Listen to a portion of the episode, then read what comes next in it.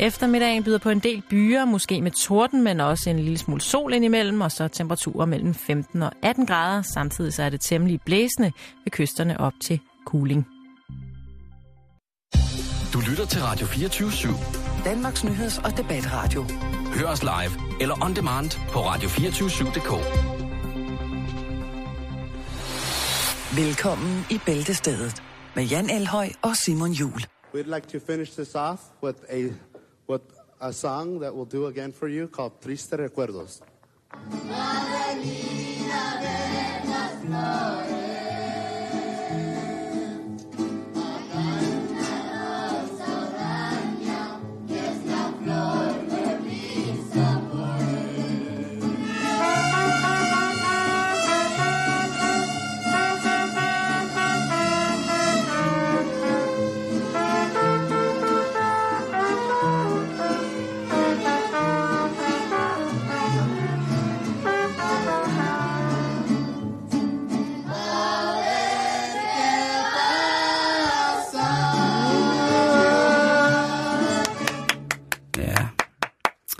Det er lidt spændende, om man får pengene tilbage efter sådan en, sådan en musikalsk forskrækkelse. Det er jo kun forældre, der er til stede i salen, og øh, ja, de sidder jo og tænker, ej. Hvis det havde været en, pro- en privat musikskole i New Mexico, det der, ikke? Hvor at alle kartellederne har sendt deres håbfulde små prinsesser og prinser ned for at lære at spille traditionel mexicansk mariachi-musik. Så er der blevet angstklappet på alle hylder.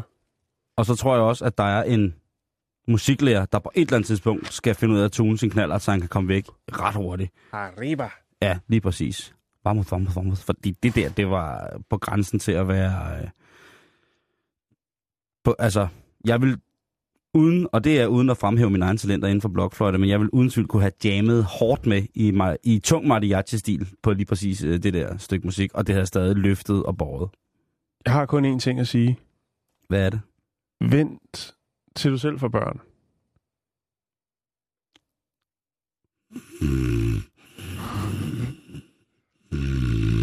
Ja, det er godt, det var.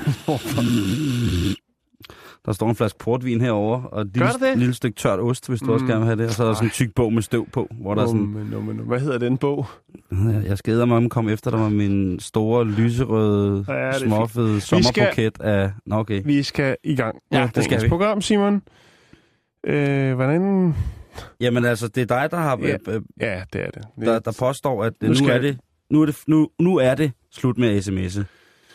På en bestemt måde. Ja, i hvert fald, hvis man vil... Altså, hvad mindre man vælger at gå den vej og tænke, jeg skal have noget, noget god førtidspension eller noget. Invalide, måske endda? Invalide sms-pension. Så er det jo den, allerede i sytten atten års alderen, at det begynder at indfinde sig. Lige præcis. Ungdomspension får oh. en helt ny betydning. Ungdomsinvalidepension. Yes. Helt knortende hænder, sms det og PlayStation. Det er den øh, Florida-baserede øh, kiropraktiske læge, doktor Dean Fishman, som siger, nu er den altså gal. Nu Nå. skal folk simpelthen til at tænke lidt over kropsholdningen, når det er, man sender smart messages. Altså, altså kropsholdninger. Ja. Når man sidder ned eller står op, eller i det hele taget? I det hele taget, når det er, du foretager sms. Men jeg sms'er jo sådan her. Jamen op. Nej, det er jo selfie-positur, det der. Sådan et, jeg tager kun selfie sådan her. Gør det.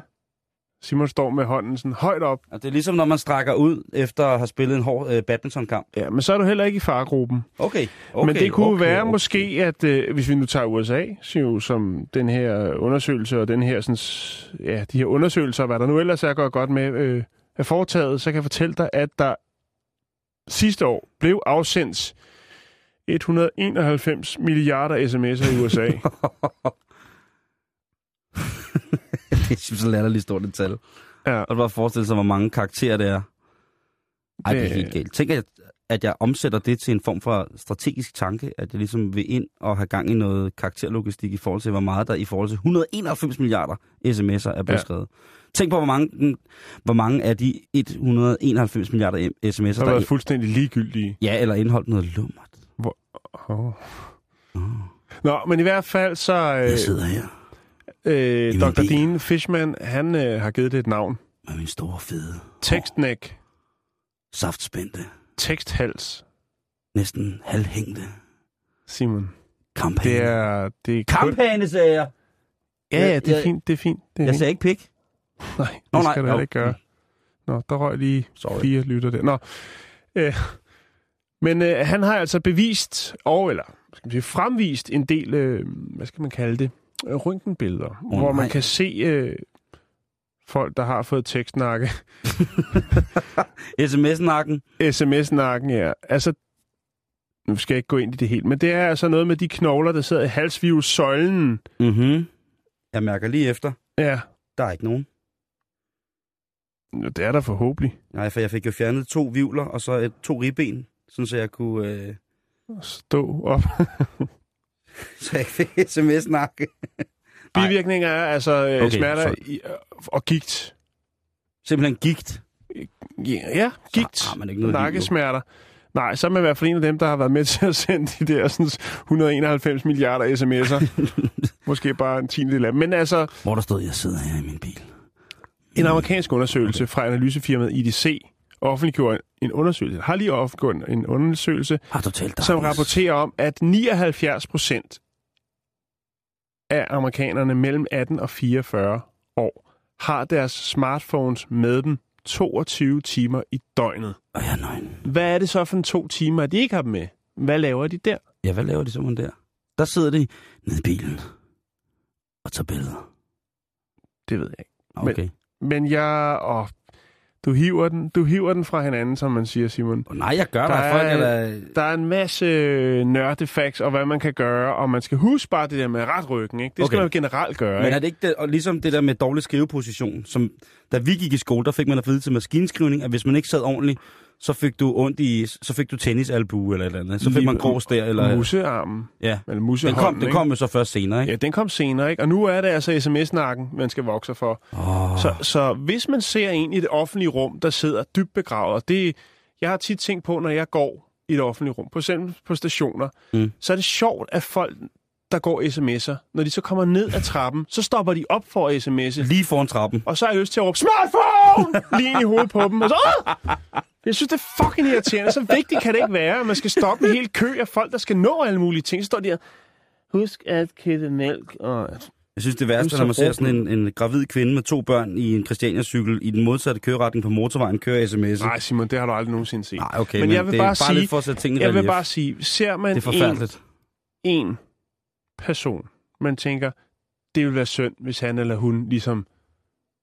skulle med på galejen, med i statistikken over mm. sms-nakker, lige sige, undskyld, måske du lige skulle rette dig lidt op, fordi at det, synes det er jeg faktisk godt, pissefarligt, det der, du har gang i der. Også dem, der bare går, altså når man går, for jeg kan godt sætte mig ind i det nu, når jeg tænker over det, hvis man går og sms'er, så man mister jo, fordi man er mand og ikke kan multitaske, så mister man jo alle former for tilstedeværende signaler, sådan rent fysisk, man mister sin mimik, ligesom ja. at få botox, ikke? Man mister sin mimik, man står bare, mm, og så står man... Så er det, mens man står bagved i bussen, skal råbe, smartphone! Jeg sidder her i min bil. Der er helt mørkt. Det er Hold nu op med den bil, Simon. Jamen... Vi, nu går vi videre. Jeg, jeg gider ikke fortælle mere om den hi- historie. Der er lidt flere lag på fra doktor Dean Fishman, som jo altså har etableret i det amerikanske sprog tekstsnak. Tekstsnak? Ja. Åh, oh, det synes jeg er godt. Det er S M S-nakken, en... kan vi vel? Jo, jo, men altså sådan et, et, et take på rednecken, så er der tekstsnakken. Ja.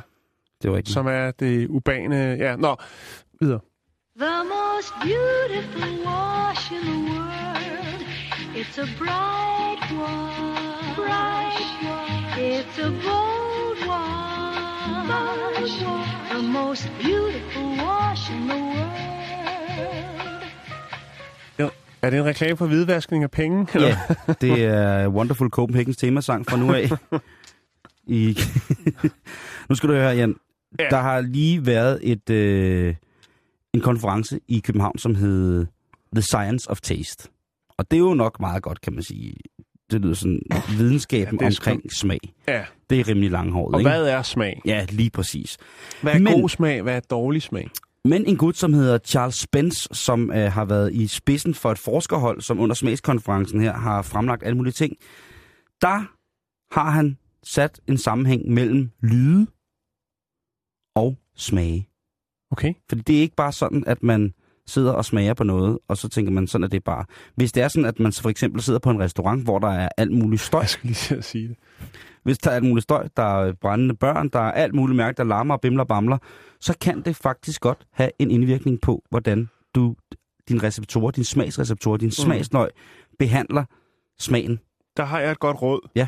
Hvis man har været så dum, som man har købt en flaske Retsina i Grækenland, så prøv en gang at sætte noget lyd på med bølgebrus måske.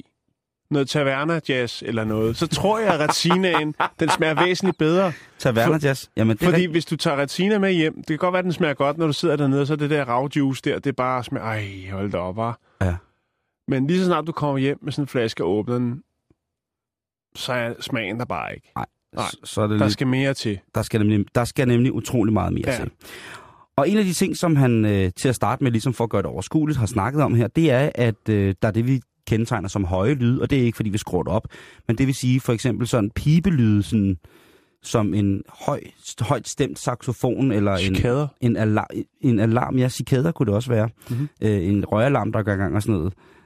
Der er det altså nemt ud fra sådan noget, og så er der selvfølgelig baslyde, som er de lave lyde, det vil sige, altså sådan noget, der bare rumler helt vildt, eller hvor der er meget, skruet meget op for nogle frekvenser, som man måske ikke kan høre, men som man kan mærke, hvis man har stået foran til en hård, hård rave-koncert uden mørk skov, og bare stået foran de der kasser, som højttalerne står på, hvor de nederste kasser bare ligner et stort hul, men i virkeligheden dem, der genererer bas, så kan man altså også, altså så smager man også anderledes. Det er jo også en genial måde til at lave en vintest på. Smager den virkelig så godt, når man fyrer op for alle de... Øh Jamen altså, hvis man, hvis man har siddet her på kanalen og lyttet til, hvad hedder det, Radio fireogtyve syv, så kunne man jo lige høre Flaskens Ånd med Poul Pilgaard og danseren Tine Salling, mm. som altså forbandt sprut og dans sammen på en eller anden mystisk måde, synes jeg.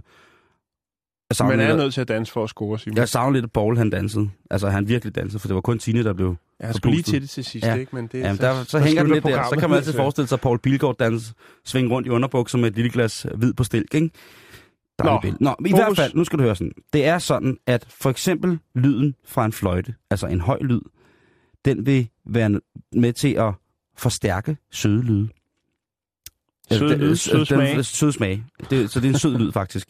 Hvor man kan sige, at en dyb lyd, for eksempel en bass saxofon eller en sådan James Brown, den vil være med til at generere en smagsforstærkelse i forhold til bitre smage, altså ja. for eksempel grebfrugt. Så hvis du sætter dig ned og hører en god Fred Wesley and the Jay Bees plade, hvor der er masser af tenorsaxofon på, noget god Tower of Power, et eller andet, noget meget sløv jazz. Hvad var med ren tuba?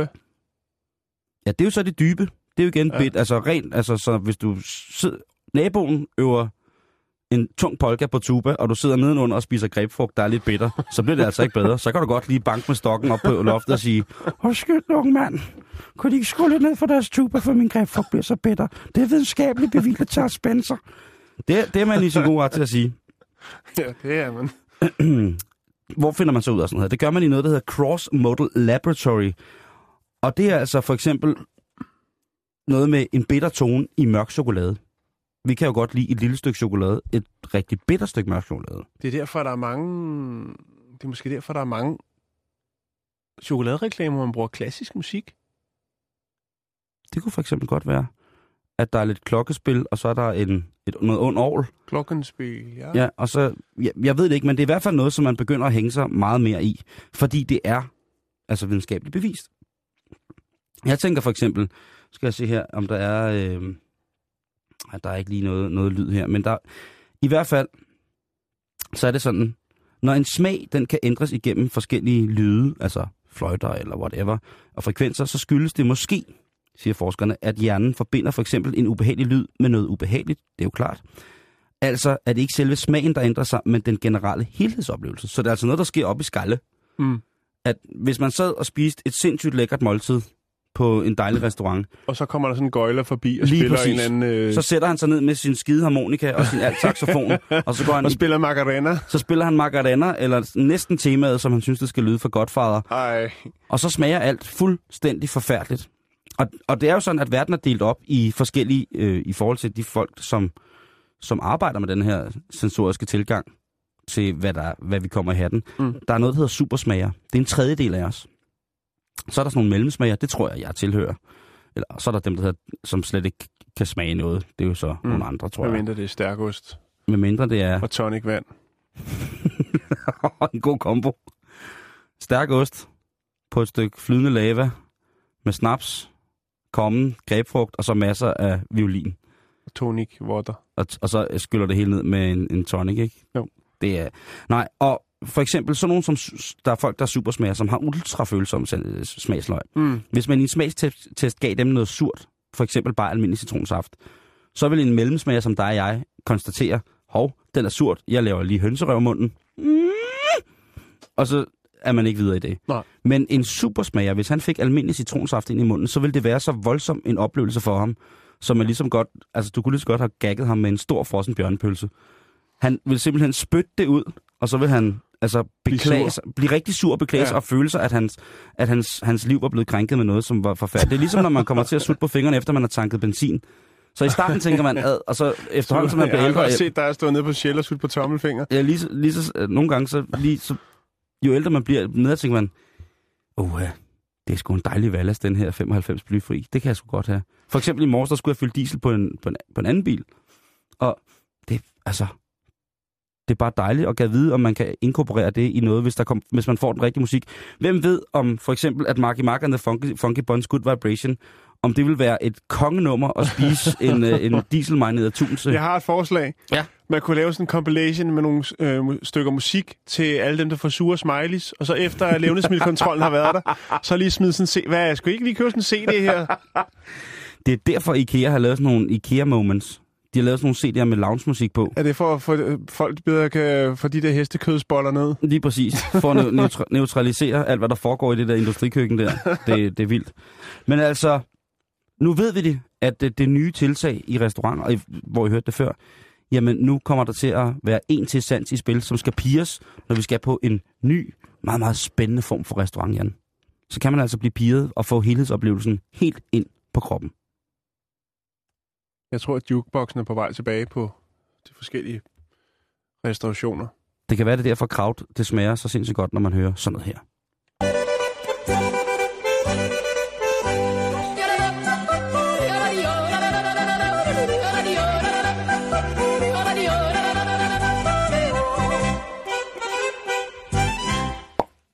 Så skal vi til Pakistan. Åh, oh, gode gamle. Vi skal til Lahore. Lahore, det er jo Lahore. Et navn, man hører i tid og utid i forhold til for eksempel Norge, ja, den der lille krig, der har været dernede i mange år. Ja. Men! Nu handler det om fest. Og det skal det. Ja, men det er sgu ikke... Det er ikke fest oh. på den helt fede måde. Altså, hvis man laver en drageflyvningsfestival, og der dør elleve, så... Øh, ja, jeg er ked af mig, Brie. Jeg synes bare, det er... Det er f... Ja, jeg havde ikke set den komme, som man siger. Altså, en, øh, nu, nu taler vi... Altså, øh, altså sådan nogle papirstrager. Smukke, smukke papirstrager. Ja. I, altså, tusindtal. Det er virkelig, virkelig flot, men det er åbenbart også pissefarligt, fordi de går op i det. Ja, det, altså, har du aldrig nogensinde læst Dragløberen? Ja, jo mig? Ja, Khaled Hosseini. Det er... Nej, det har jeg ikke. Nå, så, men i hvert fald, så er det jo altså bare farver og glinter i stridestrømmen. Uskyldig leg. Ja. Og så alligevel ikke, for jeg tænker, hvis hundrede men, eller undskyld, hvis øh, elleve mennesker ikke er blandt os længere, og der er over hundrede såret, så fyrer man den altså af, når man sætter drage op. Og så er vi jo nødt til ligesom at åbne op for posen og sige, hvad er det dog, der galt? går galt? Jo, nogen de bliver så øh, vilde med deres drager og set dem i luften, efter de har gået og brugt lang tid på at bygge dem, mm. at de åbenbart vælger at trække deres håndvåben og skyde op i luften af glæde. Yeah. Og nogle af de vildfarende kugler, de øh, rammer så desværre tilskuer og andre drageflyver. Yeah. Ja. Ja. Det er altså igen skarpladt våben og folk i god stemning, det kan altså ende frygtelig galt. Ja. Siger det bare. Siger det bare. Det, det er ikke første gang, det er, Simon, men, men det, nu synes jeg, nu må man tage det op til, nu må man tage det op til revideringer. Ja, det synes jeg også. Altså, lad os lige få nogle tal på banen. Altså, hvis skole... der er, altså nu, der har været forbud omkring drageflyvning. Det er så blevet midlertidigt ophævet. Øh, men nu altså efter dødsfald her sidste år, så nu siger man, nu, øh, nu køber jeg altså en to-dages tilladelse til det her drageflyvning, og så må det stoppe. Det sluttede i søndags, og så blev forbuddet selvfølgelig puttet tilbage og sige, nu, nu, nu stopper det. Øh, politiet anholdt mere end syv hundrede mennesker, øh, som brugte skarpe kitestrenge eller fyrede håndvåben af. Øh, de beslaglagte to hundrede og toogfirs våben øh, under dette års festival. Øh, fem af de, der, dem, der døde, døde i søndags øh, af vildfarende kugler fra forskellige håndvåben. øh, to døde efter, at deres strobe var blevet skåret af metalkite-strenge. Ja. Det vil sige, for at få nogle af de andre drager ned, så er der altså nogen, der bruger lidt, lidt, øh, lidt øh, tungere materiel, øh, snore, strenge, for at kunne styre, og så kan de bedre, du ved. Så bliver den hængelæggende længere deroppe, ikke? Det er jo noget med den der konkurrence med, at den, der har den sidste kite oppe, og i følge den her bog, som jeg lige refererede til før, øh, Khaled Hosseinis øh, Dragløberen, så, og det er selvfølgelig en biting, men der har de jo sat barberblade på, på snorene, ja, op og til, glaskov, for at de ligesom kan skære snoren over på mm. de andre drager, og den, der har den sidste drage flyvende, er ligesom vinderen. Så det kan jo godt være, at der er kommet noget, noget undergrundsspil ind i systemet her, og derfor så er det altså ikke bare kun vildfarende kugler. Du tænker men... på, at det er ved at ud... udvikle sig, som det gør i due, brevduemiljøet. Ah, men brevduemiljøet, det skal man æd, det, det, det skal man ikke snakke om her. Nej, nej. Fordi lige om lidt, så finder de det eneste, de finder os, det er vores negle. Men og så... man kan sige, der er måske også lidt uh, rigs tegnrøv, eller hvad man nu skal sige, fordi nogle af dem, som så har brugt de her uh, metalsnore i stedet for til deres kite, de har så ikke lige tænkt over, at der jo også er noget, der hedder elledning, og så de har altså også uh, måtte sige tak for denne gang. Nej. Øh, jo. Nej, nej, nej, nej. Øh, jo. Det er jo, det, man skal jo have lidt respekt. Jeg, jeg bruger jo en del tid med en drage. Mm. Øh, bare en lidt større udgave af det. Og der er selvfølgelig den der med metalstrengene. Det er ikke særlig sjovt. Men en anden ting, hvis man flyver med en, en jerndrage, det er, hvis det begynder at lyne og tordne. Så er man også lidt på den. Så er man også lidt på den. Skulle jeg hilse at sige. Jo. Men at, øh, at der dør så mange under en dragefestival, det lyder altså... Hvis... Københavns Kommunes Kultur- og Fritidsforvaltning hørte om det her, ikke? Så jeg ved sgu ikke med, med, med alt det bandefuck, der er i København P T, om vi kan få lov til at lave en dragefestival. Om det simpelthen vil blive for, for voldsomt, ikke? Nu kunne jeg da se, at uh, Smukfest var rykket ind her i weekenden, hvor jeg så ikke har været til stede i København. Men det var gået sådan nogenlunde. Men hvis der ud af... Ja, hvor mange mennesker var det? Der var elleve mennesker, der var døde. Ja. Og der havde været omkring syv hundrede mennesker til stede. hundrede? Nej, nej, mange, mange, mange flere. Nå, okay. øh, hundrede mennesker sårede. Ja, under, det... syv hundrede mennesker øh, blev anholdt for enten at være i besiddelse af håndvåben eller øh, skarpe kitestrenge. Ja. Altså, det er mange, mange tusind. Du skal prøve at gå ind og tjekke. Hvis du skriver Basant, og så skriver Lahore, så får du altså nogle smukke, smukke billeder. Af masser af drager i luften. Masser af drager i luften. Men også, så skal man så bare tænke på, at alt, hvad der skinner, er ikke guld. Nej. Er det det, man skal? Ja, og det er sjovt, du siger det, fordi at Basant betyder faktisk gul på hindi. Og det symboliserer altså den gule sennepsblomst, som normalt øh, blomstrer i Pakistan på den her tid af året. Og bum, så er den historie slut. Nu kommer for eksempel politiet i dronningens navn. De er arresteret. Det er en meget, meget kort i dag. Men jeg for øh, et par uger siden, der snakkede jeg om det der med, eller det er så før sommerferien, at for, per første juli, så hvis man havde en promille på over to komma nul, så nappede politiet dit køretøj. Hvilket vi begge to var enige om, at var en pishammerende god idé. Og nu, den kører altså for fuld udblæsning. Og jeg tror, der kommer til at være nogle køretøjer, der er nemmere at erhverve sig på for eksempel politiaktioner. Ja, eller motorcykler for den sags skyld, hvis det var det. Mm. Øh, tribikes, whatever. Men øh, jeg bliver nødt til at hænge mig i det, fordi at politirapporten fra Esbjerg, den, den sladrer lidt om, at det går altså rimelig godt fremad med det der. Med at, at tage biler fra folk, som er lidt for stive, ikke? En seksogtres-årig mand, det er altså en mand, der er over livets halvleg, ikke? Det vil jeg godt konstatere. Han blev altså taget af en, øh, en, en patruljevogn, uh-huh. ud af bilen, hvor han faktisk slet ikke kunne stå på benene og druk, men han kunne godt køre bil. De stoppede ham på Gamle Færgevej i Esbjerg, og han kom kørende fint i sin Skoda Fabia, men han havde en øh, så høj promille, at langt de fleste mennesker faktisk ville være besvimet eller gået kold, altså som i dødskold, som i angstkold, jeg maler... byen sort. Jeg maler hele ansigt fyldt med hagekors, og så slipper jeg dig løs i en jødisk... Øh... Simon, tak. Ja, okay. Vi er med. Nå. tre komma otteogtredive i promille havde den seksogtredive-årige mand, mens han kørte sin bil. Hold da op. Den, den er stærk. Hvordan, hvordan ender man derude? Hvordan siger... Hvordan... Ja, det, det fatter jeg ikke. Hvordan kan man sætte sig ud en bil i den tilstand? Ja, det er jo svært at vide. Ja, det er jo svært at vide, hvornår man hele tiden kan finde sin bil. Ja, alene, ja, der burde han selvfølgelig, men det kan ikke opveje, at han rent faktisk finder den, og så også vælger at køre i den. Nå. Den her seksogtres-årige mand, han har fået beslaglagt alle sine køretøjer. Det var ikke bare den bil, han kørte i. Så får man, hvis den er så gal, at man kører rundt nærmest besvimet af druk i Esbjerg på Gamle Færgevej, så falder hammeren. Og den her seksogtres-årige mand, han skulle altså af med sin Skoda Fabia, sin Audi og en Vespa Scooter. Og han kommer nok aldrig nogensinde til at køre lovlig bil igen, medmindre okay, han sidder ved siden af eller bag i, stille og roligt spændt fast i sit hundebur. Så det var egentlig bare en public service meddelelse om, at øh, det er godt nok, den kører derud af, de der. Jamen det, ja, det er godt, at de gør noget ved det. Kører du stiv rundt, og, og så ryger bilen. Og slår hårdt ned. Jeg, har, jeg vil godt lige tilføje en lille en til, til ja, politinyt her. Vi skal til Rusland. Øh, vi skal snakke Porsche Cayenne. Jeg har på fornemmelsen, din historie er vildere end min, fordi den starter i Rusland. Og der er en, ja, jo, ja, og der er en ting er jo bare lidt vildere i, i Rusland. Men det er jo, øh, det er jo en, en smuk, hurtig, fix firehjulstrækker. Mest bliver brugt i store byerne, og den er også ufattelig populær i Moskva. Og i Dan, altså ja, som sagt, i Dan, mange håndværkere har den. Ja, men nu er vi, nu er vi i Rusland, ikke? Ja, nu er vi i Moskva, nu, nu er vi i Moskva. Og her, der flasher man altså... Alle de nye rige, de skal have sådan en, en Porsche, ikke? Øh, men der er så lige opstået et lille problem. Mm. Fordi at der er så nogle kreative kriminelle, der har fundet ud af, at det er forholdsvis nemt, uden at åbne motorhjelmen på en Porsche Cayenne, at stjæle forlygterne.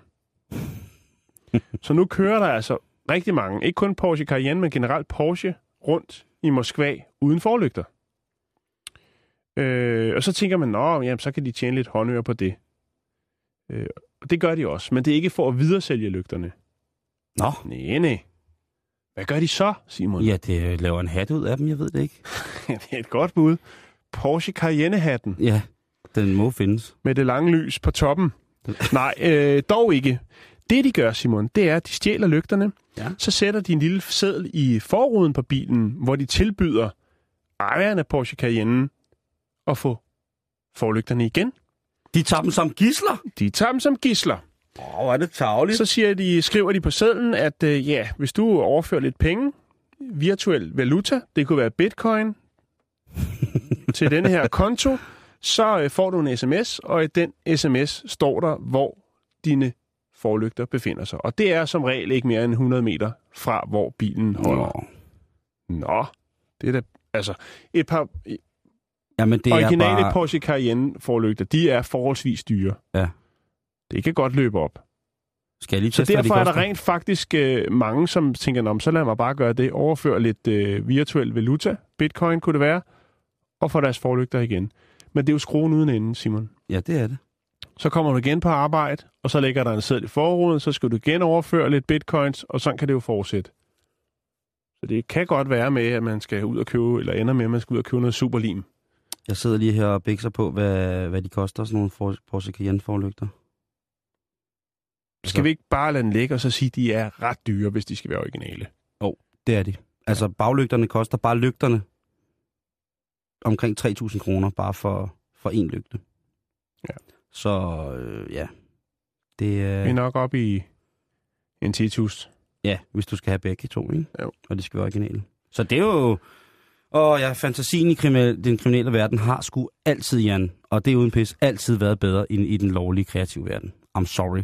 Det er altid sjovere at læse om, hvad kriminelle har fundet på i forhold til, til sådan noget der. Ah, god iværksætterhistorie fra Danmark. Den er også god. Vi er jo et, eller var et iværksættersamfund. Et videnssamfund, undskyld. Ja. Nå, god weekend. Tak skal du have.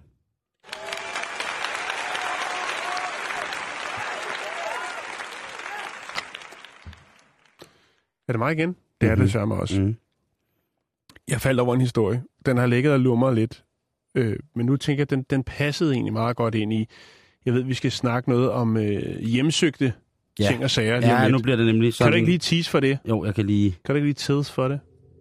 Ja, sådan der. Har du nogensinde oplevet noget unormal i din hjem? Det kan være kaffekop, den svæver rundt. Der er det dør, den går hen og går op og i. Der er fjernsyn til en sluk. Radio brum. Det er paranormal aktivitet, som ikke du skal underkende, for den så spiser dig ro. Du bliver fordømt i verden af had, mystik og andre ting, så du ikke selv har en kontrol i. Så pas på og respekter verden, som du ikke selv kan se. Det var fantastisk. Og det var meget fedt. Og, og sådan lidt trylleagtigt. Tung, øh, tung impro der. Sådan lige lidt, der. Øh, ja, det var det. Og det er faktisk, jeg har slet ikke noget ned. Nej. Altså, det var og helt det, straight off. Kan... Bare mit dark sind, altså mørk, ja. altså helt ja. darkness, ja. Det er også det, det handler om lige nu. Crazy, det paranormale. Uh. Eller det kunne det i hvert fald være. Jeg har en anden teori, men det kan vi lige vende tilbage til. Yes, okay. En kvinde, der hedder... Vil du have spøgelsemusik på? Ja, eller... bare, bare en lille smule. Bare sådan afdæmpet, ja. ikke? Bare lige til at opbygge. Uh, vi skal til Hull. Det er i England. Det er det i hvert fald. Nærmere betegnet Essex Street, der bor mm. der en, øh, en voksen kvinde, der hedder Pauline Hickson. Og øh, hun har altså flyttet syv gange oh. inden for de sidste to år. Er hun narkohandler? Nej. Er hun med i en bande? Der er spøgelser på spil. Nå. De stjæler hendes B H'er. De tager bad hjemme hos hende. Og nu kan hun ikke mere. Hun har flyttet syv gange. Det er ikke noget at grine af, Nej, Simon. Hun, det er, hun har flyttet syv jeg gange. Jeg griner ikke, jeg er besat. Øh, det begyndte altså med, at der manglede lidt undertøjhister her i ny og næ, ikke? Ja. Og det blev altså starten på to år, som man beskriver værende et helvede. Den øh, otteoghalvtreds-årige kvinde er altså ret sikker på, at der er spøgelser. Som stjæler hendes undertøj? Ja. Tager hendes smykker, og endda tager et bad i ny og næ. Ja. Øh, som hun selv siger, jeg troede, jeg var ved at blive skør. Jeg vidste ikke, hvorfor det skete for mig. Det var ligesom øh, at leve altså, i helvede. Øhm, de her hændelser startede, da hun flyttede ind i en bungalow i Endike Lane i North, eller Nordhull, som byen hedder. Nordhull. Nordhullet, ja. Og øh, det er frækt. Ja. Der fik hun altså nok. Så måtte hun videre. Der var også noget med nogle vægge, eller hvad hedder, nogle billeder på væggene, der hang skævt. Øh, nogle ridser på nogle af dørene. Ej, okay, jo. det er ikke fedt. Det er ikke, nej, ikke, det er ikke i orden. Øhm, og det gjorde altså, at hun valgte at flytte, og flytte, og flytte, og flytte, og flytte. Pauline, hun boede der sammen med sin nevø. Øhm, der har vi løsningen. Nej. Okay. Skal du ikke ødelægge det hele? Jeg vidste det ikke. Ja. Øh, men det var mærkeligt nok, Simon, fordi hver gang hun flyttede, så flyttede spøgelserne med. Oh. Ja. Der begynder så at ske nogle ting. Fordi at øh, det første sted, hun bor, der finder hun altså også en, læge, en, en lægeerklæring på en, der har boet i huset. Hun finder nogle personlige papirer. Øh... Og det tænker hun ikke, hun tænker, der må være noget. Jeg må have fat i noget ekspertise. Jeg må have fat i en velkendt ghostbuster. Han hedder Steve Kneeshaw, eller Kneeshaw. Mm. Og øh, han siger altså, den er god nok. Han øh, dukker op på øh, bopælen, foretager hypnose på kvinden, øh, for ligesom at få hende ind i det. Og... Øh, han rapporterer altså, der er noget, der er noget kold luft. Hun skal ligesom, hvad er det hun, hvad er det hun ser, hvad er det hun oplever, hvad er det for nogle, hvad skal man sige, følelser der er i rummet, når hun er der. Og hun siger altså, øh, at hun kan se en øh, en gammel stor mand og en fjorten-årig dreng komme flyvende forbi hende. Ja. Yes, man, puffing that weed. Nu er det så stoppet. Nå. No. Hendes nye lejlighed no, i Hull, Essex Street. Er spøgelsesfrit. Fedt, mand. Ja, men jeg, jeg, da jeg læste den her, så tænkte jeg, det, det er jo skrækkeligt at flytte så mange gange. Og mon ikke, at når man bor sammen med sin nevø, også omkring de fjorten år. Mon ikke, at han også en gang imellem lige får lyst til at snuse til sådan en hængekøje fra en otteoghalvtreds-årig kvinde. Ah. Altså, jeg tænker, han har da nappet et bad, og han har holdt lidt fest, og han har gået lidt undertøj, og så er det ligesom der, den ligger. Men det kan Steve Kneeshaw selvfølgelig ikke sige til hende, nej, på at det er nej, din nevø. Altså, spillemand på et tagryg. Ja, lige... Og satan da. Øh, ja. Ja. Og det, jeg tænker, svaret ligger der. Men stakkels hende, ikke? Altså syv gange, og flytte syv gange, fordi at der er spøgelser, der har en undertøjsfetis. Ja. Så er det altså, tænk, altså hvis der havde været en rigtig Ghostbusters, så måtte han jo have fundet det onde within, altså i hende, der ligesom gjorde, at hun havde en sjæleven, som på ulykkeligste og tragiske vis følger med for at hjemsøge hende. Ja, men det er åbenbart så dem fra det første sted, hun har boet. Der har været nogle personlige papirer. Det skulle åbenbart være den her store mand og den fjorten-årige dreng, som har boet det første sted, den bungalow, hun boede i, mm. som ligesom er fuld efter hende. De har tænkt, åh, hun er lækker hende der, og sikker noget undertøj. Jeg tror nu altså, det er nevøen, der... Ja, du er nok, ikke? Den alder og den slags, ja. Har du lagt mærke til, at det begyndte at regne, Jan? Ja, det er fordi, vi bliver det paranormale. Har du lagt mærke til, hvor kold regnen var, da vi gik fra kiosken her i dag, eller fra klotterne? Okay.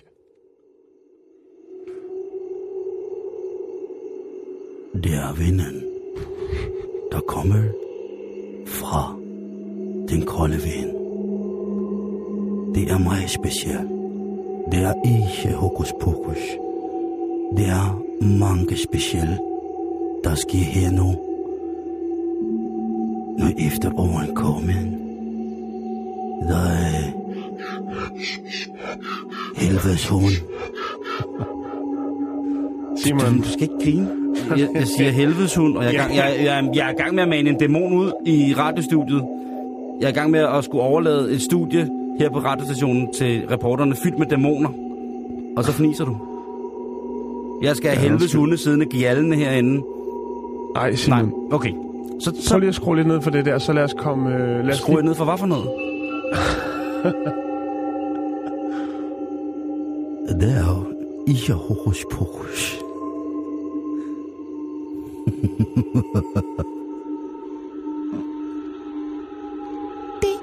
Du er ikke hokus pokus, der er inde i radioen. Simon, få dig en YouTube-kanal. Lad os komme videre.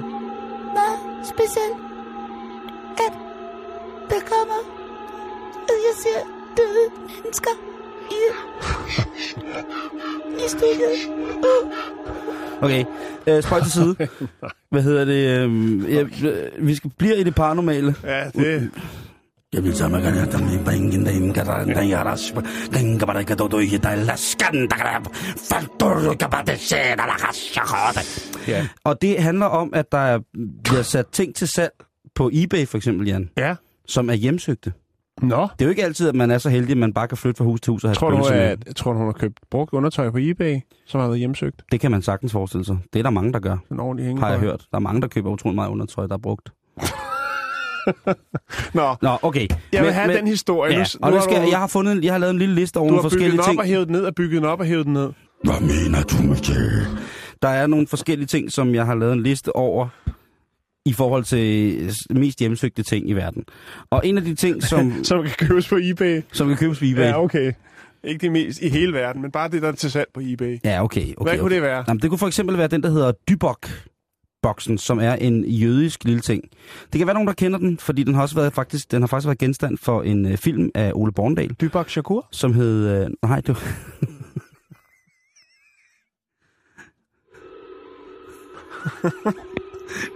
Det, det, det vide, jeg, jeg nægter bare at tro på, at, at Dybbuk Shakur et jødisk, et helligt relikvie for en jødisk jødedom. Altså, jeg, men det, det kan sagtens være. Øh, hvad hedder det? Den her boks, den øh, fandt man, da der var en et hundrede og tre år gammel dame, som døde, og så gik der hendes barn, hendes datter, gik og ryddede op i dødsboet, og det skal jo gøres, når ja, hun dør. Og så tænkte hun, eBay. Så får hun, L-L. og den der boks der, den... Øh, den vil hun altså ligesom gerne af med ret hurtigt, så da antikvaren kommer, der ligesom skal, skal varetage alle de her forskellige sygearmede lysestager, hvad der nu ellers er, øh, gamle opskrifter på noget kreplak og øh, dejligt usyret brød og sådan noget, så står det der vinskrin der også, og så siger hun så, det der, det er det første, du skal tage, og det tager du bare med. Og så siger ham der antikvaren, ja, selvfølgelig, den tager jeg da med. Det viser sig, at det her skrin, det er noget, som mormoren, der dør et hundrede og tre år gammel, har haft siden, at hun faktisk sad i koncentrationslejr. og hun har nået at have den her effekt med ud. Det, man så ikke rigtig ved omkring det her, det er, hvad der lige præcis sker, da antikvaren, fordi hende her øh, barnebarnet er ellevild for at få det her skrin til at forsvinde ud af familiens eje. Ja. Så antikvaren selvfølgelig tager det med, og så siger antikvaren så på et tidspunkt, prøv at høre, øh, det her skrin, det skal vi bare ned i kælderen, fordi det, jeg tror faktisk, jeg kender en, som gerne vil købe det. Men mens det står i kælderen i, antik- i antikvitetsbutikken, så begynder altså at ske rigtig, rigtig, rigtig mange forskellige ting. Lyset tænder og slukker, der bliver hørt mærkelige lyde ned fra kælderen, og ikke mindst på et tidspunkt, der er der en medarbejder i antikvariet, som står og arbejder en aften. Og på et tidspunkt, så kan hun mærke, at der kommer noget kold luft ind, og da hun vender sig om, så ser hun skyggen af, når jeg... Hjemmeis! Stor... Nej. Så ser hun skyggen af en stor person forsvinde ud af døren. Er det ikke uhyggeligt? Jo. Okay. En helt klasse B H'er. Svingende. Med sådan en flagstang fyldt med B H'er. Øh, nej. Og der er så åbenbart rigtig, rigtig mange ting ved det her skrin, som at ham der antikvaren selvfølgelig bliver... Han er også lidt interesseret i det okkulte. Og han begynder så at spørge til hende der barnebarnet, hvad, om der har været nogen historie der. Og så må hun så fortælle, at der har været et rygte, eller der har været en, en forfærdelig historie i familien om, at, at den her Dybbuk har fundet, ikke Tupac, men Dybbuk har fundet... Men hvis man har så farlig og en okkult ting liggende, altså og man ved, den kan det og gøre det, hvorfor kommer man så ikke af med den? Hvorfor lægger man bare ned i kælderen eller op på loftet og tænker, åh... Den kan de skulle få. Det kan man ikke bare gøre, ja. Det kan man åbenbart ikke bare gøre. Okay. Den her Dybbuk er altså Dybbuk. Jeg ved, jeg er ikke sikker på, jeg siger det sikkert forkert. Tupac. Det er altså en hvileløs, mørk sjæl, der ondskabsfuldt piner og plager og langsomt konsumerer sine ofre med had og misundelse. Den ligger jeg på loftet. Den får jeg nok brug for en dag. Så der er aldrig, hvornår man står og skal bruge sådan en kasse, men det er et ondskab. Det kan jeg bare ikke forstå. Altså, hvis man har noget, der er så forfærdeligt og mm. så farligt, at man så bare lader det ligge. Det kan jeg sådan set heller ikke. Og det, der skete med det, det var jo, at øh, alt det her ondskab i den her kasse ligesom blev givet til et, et hvad hedder det, et nyt menneske, en antik, altså et museum, som ligesom kunne holde styr på sådan noget okkult noget. Mm. Det var nu engang sådan, at øh, det her skrin i... hvad hedder det, i virkeligheden, blev glædet. I filmen, der sker noget andet, men i virkeligheden, så giver antikvaren det til, videre til sin mor. Efter, og han ved ikke på det her tidspunkt, at det ja. er øh, så, så, så det voldsomt. Ikke bevidst, så det er ikke bevidst, han... Nej, nej. Men øh, det, der så sker, det er, at antikvarens mor pludselig får et hjerteanfald, bliver indlagt på hospitalet med en voldsom sindssyge, hvor hun altså hele tiden ligger og staver ordet hadegave. Nej, nej.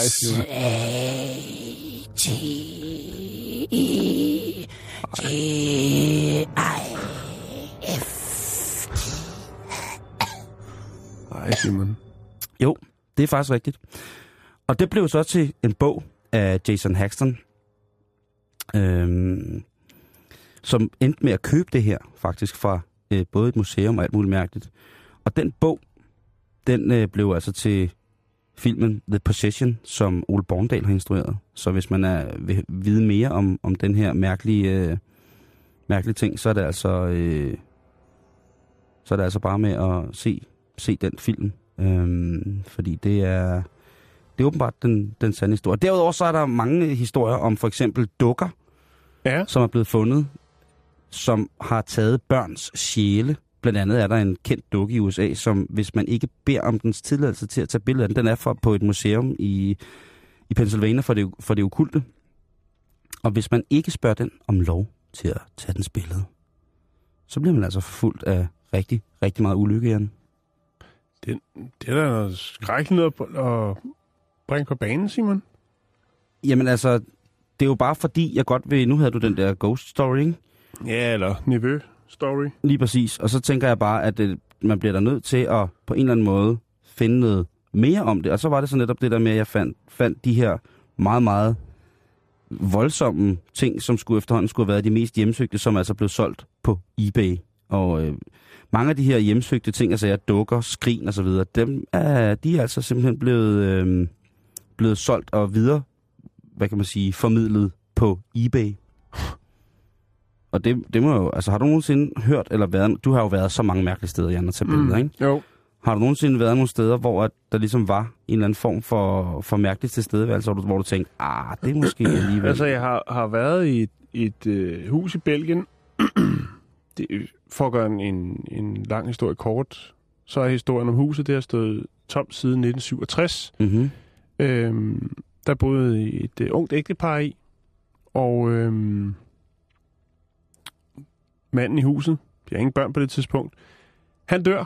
Og øh, meget, meget forelsket ung par. De har købt det her hus, og de har det, har det dejligt. De har ja. drømmelivet. Ja. Han dør så meget uventet, og øh, det bringer en stor, stor sorg i hendes hjerte. Øh, så derfor så kigger hun korsets vej. Hun begynder at gå meget i kirke for ja. at søge trøst der. Måske lidt for meget trøst. Hun indgår i hvert fald et forhold med byens præst. Mm. Og øh, det kommer der et barn ud af. Og øh, det er jo i den grad en synd. Så derfor så vælger hun at tage livet af det barn i det hus, som jeg har været i. Efter hendes ugerning, så bliver hun anholdt, og huset står så tomt sidenhen. Jeg var der i to tusind og ni, og der kunne man jo godt tænke, der kunne godt foregå et eller andet i det hus. Ja. Men jeg oplevede ingenting. Ja. Ingenting overhovedet, Simon. Men det stod intakt med møbler, drinks i bar, altså det sprutflasker i skabe og så videre, alt var der. Shit, man så var, altså. Jeg, jeg kan jo godt lide de der hjemsøgte ting. Jeg synes jo, at det er. Jeg har været rigtig, rigtig, rigtig mange steder, Simon, rundt omkring verden. Ja. Jeg har aldrig nogensinde altså set eller hørt noget, hvor jeg tænkte, nu skal jeg bare ud herfra. Jeg har det lidt på samme måde, at jeg synes også, jeg har været rigtig, rigtig mange steder. Og jeg og, og, og jeg har prøvet for eksempel i i, i Norge. Der er der de her gamle stam, stavkirker, som indeholder alt muligt mærkeligt. Og der har jeg mm. altså prøvet, og den mest hjemsøgte, ifølge savnet, stavkirke i Norge, har jeg prøvet at sove i. Mm. To nætter. Kan man det? Sove. Jeg fik lov til at spurgte, og der kommer jo rigtig mange spøgelsesjæger deroppe, ikke? Og jeg tænkte, ej, altså, nu glæder jeg mig til at møde de der ånder og det der besatte ting og sager. Og ved du, hvad der skete? Nej. Ingenting. Nej. Ikke noget som helst. Og, altså... Men er det noget, man skal tro på det? Eller hvad? Jeg tror, det hjælper. Jeg tror, ja, jeg, jeg, tror, det, jeg tror, det hjælper. Andre gode ting, som er blevet solgt på internettet, det er for eksempel det billede, som hedder øh, The Hands Resist Him. Og motivet er en lille dreng. Jeg vil se, om jeg kan lægge det op på vores Facebook-side. Og hvis Jan og mig, vi er døde i morgen, og man kun finder hår og negle af os i en lille krukke, øh, i, så ved I lige præcis, hvad der er sket. Øh, det billede, jeg lægger op nu på... på vores Facebook-side, det skulle altså efter sigende have bragt så meget en ulykke til de mennesker, som enten har prøvet at printe det, kopiere det, eller bare kigge på det, at det nu officielt er verdens mest hjemsøgte stykke kunst. Ikke? Jo.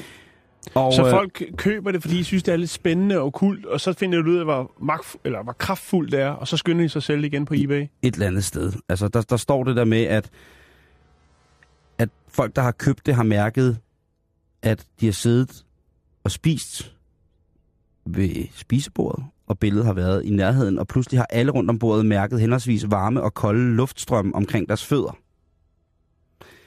Udover det, så har mange, der har haft billedet, været rigtig syge, og det siges at have en indvirkning på uartige børn, og det må så være alle børn et eller andet sted, men at da det var udstillet i øh, gamle dage, hver gang børn så det, så var det som om, de blev fortalt noget af det mest modbydelige, så de løb simpelthen skrigende væk. Det er da lidt scary, ikke? Jo. Det, billedet kommer op lige om lidt. Jeg elsker også det, når der, sig, når der bliver sagt, det siges. Ja. Ikke? Øh, det er... Det, det siges at... Øhm, en anden ting, som jeg lige vil fortælle om, er blevet solgt på nettet på eBay, som virkelig, virkelig har øh, gjort folk øh, bange. Det er den stu- statue, som hedder The Woman from Lamp. Og det var en sådan lille stenstatue, hvis man kender de der papillukker fra Grønland, som er sådan en lille tyk dame med meget, meget, øh, meget frodig barm, og som bare står sådan... Ikke en tubilak, men en papilluk. Tubilak, det er det, den hedder. Papilluk, ja. Det er noget andet. Mameluk. Nå, ja. Papilluk, det er en det er satellit på grønlandsk. Pis. Hvad hedder det? Nej. Det mamelukker. Nej, de der små moderjordstatuer. Ja, ja, ja. Den her statue, den er, den er øh, blevet fundet på, på Cypern i atten otteoghalvfjerds, og den er blevet dateret helt konkret tilbage til øh, år tre tusind fem hundrede før vores tidsregning. Og øh, statuen, den, blev, den var den første, der ejede det, var selvfølgelig en, en filantrop og en arkeolog, som hed Lord Elthorne. Men efter, at han havde fået den her statue hjem, eller den her lille, ja, det er vel bare sådan en lille fedtstensamulet, så begynder hans familie lige så stille at dø omkring ham. Faktisk dør der syv familiemedlemmer omkring ham. Og de døde alle sammen under selvfølgelig mystiske omstændigheder. Det skulle lige sige med lidt højere lyd på der. De døde alle sammen under mystiske omstændigheder. Præcis. Men der standsede det ikke, fordi at ejerne, de næste ejere af den her statue, det var Ivor Man- Manucci og Lord Thompson Knoll. Og begge de to herrer mm-hmm. døde under mystiske omstændigheder. Så var det jo klart, at så er der ikke særlig mange, der gider have den mere. Nej. Men selvfølgelig, der var en fjerde ejer, som godt ville være med i tingen, og han hed Sir Alan Beaverbrook. Og han? Døde under mystiske omstændigheder. Ikke gjorde han. Sammen med sin kone. Nej. Og to af deres døtre. Nej, Simon. Det er rigtigt. Seriøst? Det er jo tragisk. Seriøst, jo, det er rigtigt. Han dør. Sammen med koner, damer og alt muligt dør. Seriøst. Hold kæft. Ikke også? Det der så... Tænk, altså, så tænker man, hvad, hvad skal der så nu ske? Og det der så sker, det er, at den her lille statue, den bliver stillet på The Royal Scottish Museum i Edinburgh. Og ved du hvad, Jan? Nej. De dør altså. Der kan man se det endnu. Okay. Så hvis man vil se det der. Men altså, det er jo blandt andet en af de der ting. Jeg har jo også set mange af de... Så den virker ikke mere, eller hvad? Den skal have nyt batteri. Nej, jeg ved ikke, hvad der er sket. Men i hvert fald så er den der nu til, til evig forvaring, og ingen har på noget tidspunkt prøvet, i, hverken i, i nogle af de førnævnte dødsfaldsfamilier eller arver, har nogen, arvinger har nogensinde prøvet at claime. Nej, og der er ingen, der har forsøgt at stjæle den for at misbruge dens... Nej. Mørke kræfter. Sig lige det igen. Mørke kræfter. Præcis. Nej, det er der ikke. Men øh, den, den er stadig på, på det der. Øh, så jeg vil bare sige, pas på, hvad du køber på eBay. Mm-hmm. Fordi det kan være, det er forbandet. Det er yeah. djævelsk. Og nu vil jeg lægge... Øh... Eller også langt mere rusten, end man lige gik og regnede med. Ja, det er selvfølgelig rigtigt. Det kan man godt... Mm. Øh... Skal jeg lige lægge øh, det her billede af forfærdelige øh, ting op. Har du noget øh, på bedingen, som vi skal egentlig, sende folk... Nej, jeg synes at vi lige skulle snakke med de to øh, unge mænd, der er kommet ind i studiet, og fortæ- øh, lige høre, hvad de har på, på tapetet. Nej, numse... Numse Rasmus. Numse Rasmus. Rasmus, ja. Numse Rasmus. Numse Rasmus. Det er reporteren. Det er Asger Anders, der kommer i studiet. Hvad, hvad er der med Numse Rasmus? Hvad er der med Numse Rasmus? Han er sådan, jeg kender jeg ham. Ja, ja, ja, ja. Altså Rasmus Billing Birnhavn. Og vi skal snakke om sådan noget med at tikke på Facebook. Ja, øh, det har, hvad hedder hun? Hende der, Susanne... Øh, K. Susanne K. hedder hun. Hun ja. har også øh, noget med til husleje, noget hun ikke har fået sin løn og sådan noget. Okay. Nu har hun jo givet den danske befolkning så meget, så kunne de ikke overføre lidt penge til hende, så hun ja. kunne holde den kørende. Ja.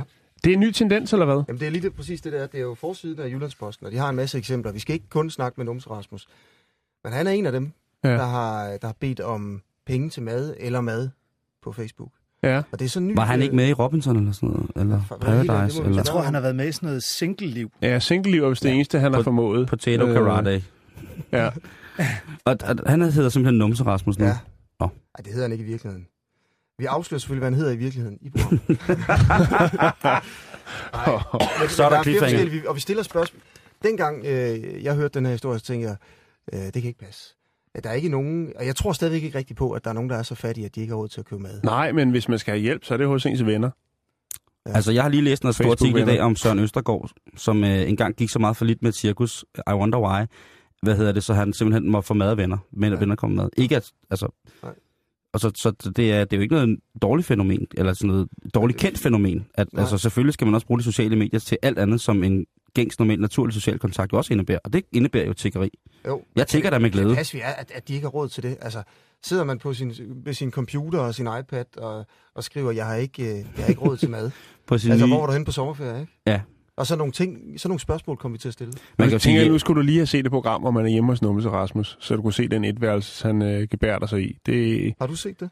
Det, det kan vi har bruge jeg. i vores journalistik her i vores interview. Jeg kan jo godt lide, når ham, der står selv hos forbi nede ved mig, som jeg altid lige får en snak med, og jeg kan se det med lang tid spørge om, hvordan det går, hvor han har været hen, hvor han så siger, han har været på ferie. Det synes jeg jo er simpelthen så dejligt. Ja.